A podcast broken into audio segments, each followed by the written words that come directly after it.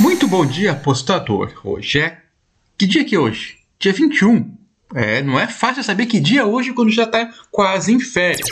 Deve ser mais ou menos terça-feira.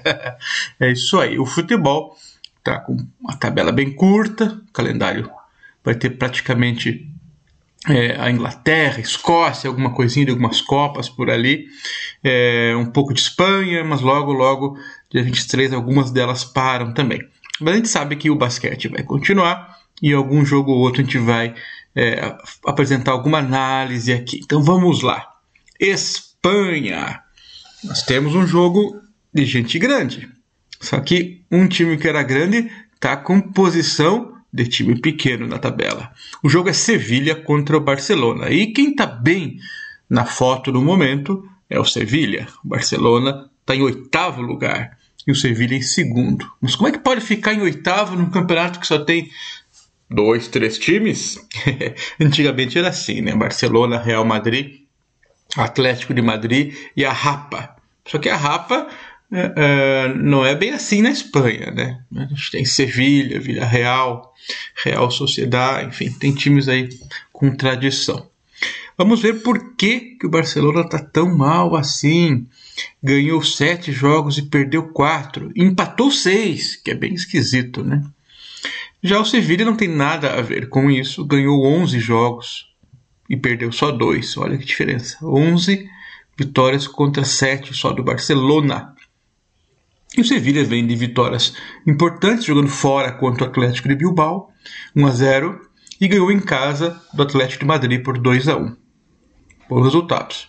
Barcelona é, empatou com o Osasuna e, e, e ganhou do fraco Elche de maneira sofrida aí por três a dois em casa.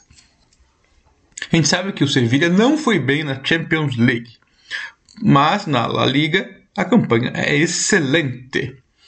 Esse segundo lugar aí mostra é, o momento do time.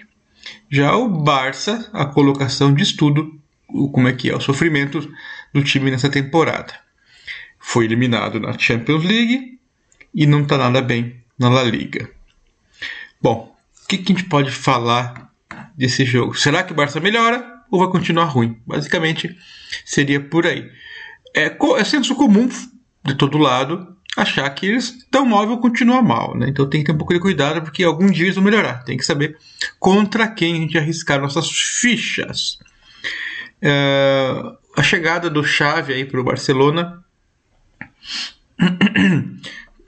perdão o, o Xavi melhorou um pouco o time do Barcelona, mas ainda sentem a falta do Messi.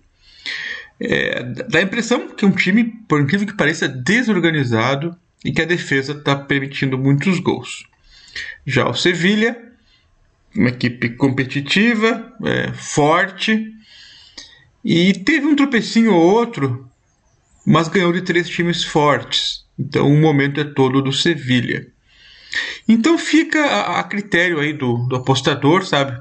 Escolher aí que você vai ter uma regressão à média, o Barcelona vai melhorar, porém joga fora. Mas o, o tradicional, o padrão aqui, é ir no Sevilla, dar no bet, com odd acima de um vírgula setenta. Joga em casa, tem um momento melhor. Agora, quem achar alguma razão, motivo para que o Barcelona tenha uma melhora considerável no seu desempenho e venha até ganhar o jogo, pega aí o Barcelona mais zero vírgula vinte e cinco, o Barcelona dá no bet, odd alta para vencer. Eu vou me manter na aposta mais conservadora, que é a Sevilla Draw no Bet acima de um vírgula setenta. Fim de ano, a N B A continua com a agenda boa. Só vai parar dia vinte e quatro, na véspera do Natal. Mas no Natal, o dia de Natal tem jogo, inclusive. Vamos ver três jogos aqui. Miami Heat contra o Indiana Pacers. O Miami Heat está bem desfalcado. Pelo menos dois dos melhores jogadores estão fora. O Butler e o Bam Adebayo, e mais dois jogadores que ajudam bem na rotação, o Markieff Morris e o P J. Tucker, estão fora. Além disso, o Tyler Herro é dúvida para o jogo. Uh, e o Miami tem jogado dia sim, dia não, faz uns dez dias. Quem vai carregar o time aí, mais ou menos, é o Kyle Lowry, que veio do Toronto, e o chutador Duncan Robinson, mais um pivô aí e tal, mas tá bem curta a rotação. Ainda com esses problemas todos que tem tido o Miami, eles têm ido mais ou menos bem, tem ganho partidas, tudo tal, o que mostra como é bom o trabalho do treinador do Miami. Já o Pacers, bem mais descansado, jogou a última vez só dia dezesseis, há cinco dias atrás, e tem aí eh, jogadores talentosos como Brogdon, Sabonis, Levert, Myles Turner, Jerry Lamb, Justin Holiday. E eu vou no Pacers aí para vencer esse jogo, ou handicap menos um, acima de um vírgula noventa e cinco, mais ou menos um vírgula noventa e três, vai ter por aí no mercado. Então eu vou de Pacers, mesmo jogando fora de casa, contra um desfalcado Miami. Mas, relembrando, esse Miami é tinhoso, tinhoso o time. É, mas eu vou neles igual. O cansaço também pesa um pouquinho aí. Outro jogo, New Orleans Pelicans, joga em casa contra o Portland Trail Blazers. O Portland tem mais vitórias do que o, o Pelicans. treze do Portland, dez do Pelicans. A race recente aí do Portland tá meio ruimzinha. Ganhou só dois dos últimos cinco. O Pelicans ganhou três dos últimos cinco. O Pelicans joga em casa e tá um pouquinho mais descansado. Não joga desde o dia dezessete, quatro dias atrás. Tá praticamente completo o Pelicans. O único que tá fora é o Zion Williamson, mas que tá fora faz um bom tempo já. Já o Portland tem desfalques aí importantes. O McCollum, que é um dos artilheiros cestinhas do time, tá fora. E o Zeller, que ajudava na rotação, tá fora também.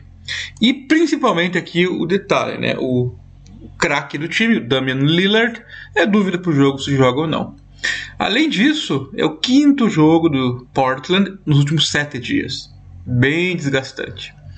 Então, somando tudo isso, Pelicans em casa, em boa fase, e enfrentando um time desfalcado e cansado, eu vou de Pelicans um vírgula noventa. Mesmo sabendo que, no geral, com os times completos, o Portland seria melhor. Mas essa é uma partida situacional, como diz o nosso guru dos esportes americanos, o Gustavo Zambrano. Partida situacional. Terceiro jogo, Dallas Mavericks em casa contra o Minnesota Timberwolves. O Dallas está bem comprometido com desfalques. O melhor jogador do time está fora, o Luka Doncic. Um artilheiro aí que chuta bem, o Reggie Bullock está fora.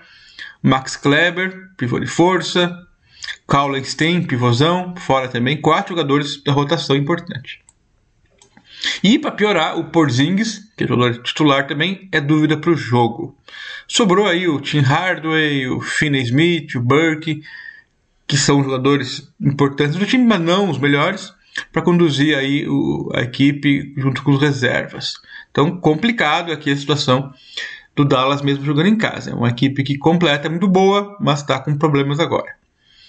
É, em termos de vitórias e derrotas na temporada, os times também igual. Dallas ganhou quatorze e o Minnesota, surpreendentemente, ganhou quinze. Só que o Dallas joga em casa. O Minnesota vem quente e ganhou quatro dos últimos cinco jogos. Para esse jogo tem o desfalque de Pat Beverly, o armador, e o garoto Anthony Edwards. Esses dois estão importantes na rotação, hein? E mais aí uns três jogadores que ajudam a rotação, que é o Vanderbilt, o Koji e o Taurean Prince. Então tem cinco caras fora, sendo que dois importantes e três que ajudam a rodar. Então os dois times complicados com lesões. Aparentemente a do Dallas são mais importantes. Só que tem um probleminha aqui. O Minnesota Timberwolves vai jogar o seu terceiro jogo em quatro dias. Complicadinho. É, eles têm aí para carregar o time em quadra o, o, o, o Towers, o K A T, Uh, Carl Anthony Tower, Tower é por aí, o D'Angelo Russell, o Mike Beasley e os reservas, né? Eu vou ter que fazer um mix aí. Ainda assim, esses titulares aqui que vão pro jogo são um pouco mais talentosos do que o do Dallas, na minha opinião. Jogo complicado pelo cansaço de Minnesota, mas a fase deles é melhor e eu acho que eles têm que se esforçar mais hoje, mesmo cansados, contra um Dallas desfalcado, já que daqui dois dias vão pegar o, da, é, o Utah Jazz, que esse sim atropelam todo mundo. É um time porreta. Então é melhor ganhar hoje e descansar um dia, rodar o time contra o Utah se for necessário, e passar os, feriados, uh, os dias livres de Natal aí. Então, hoje eu estou indo de Minnesota, Pelicans e Pacers. É isso aí. Encerro agora minhas dicas desta terça-feira, dia vinte e um. Valeu, até mais. Tchau.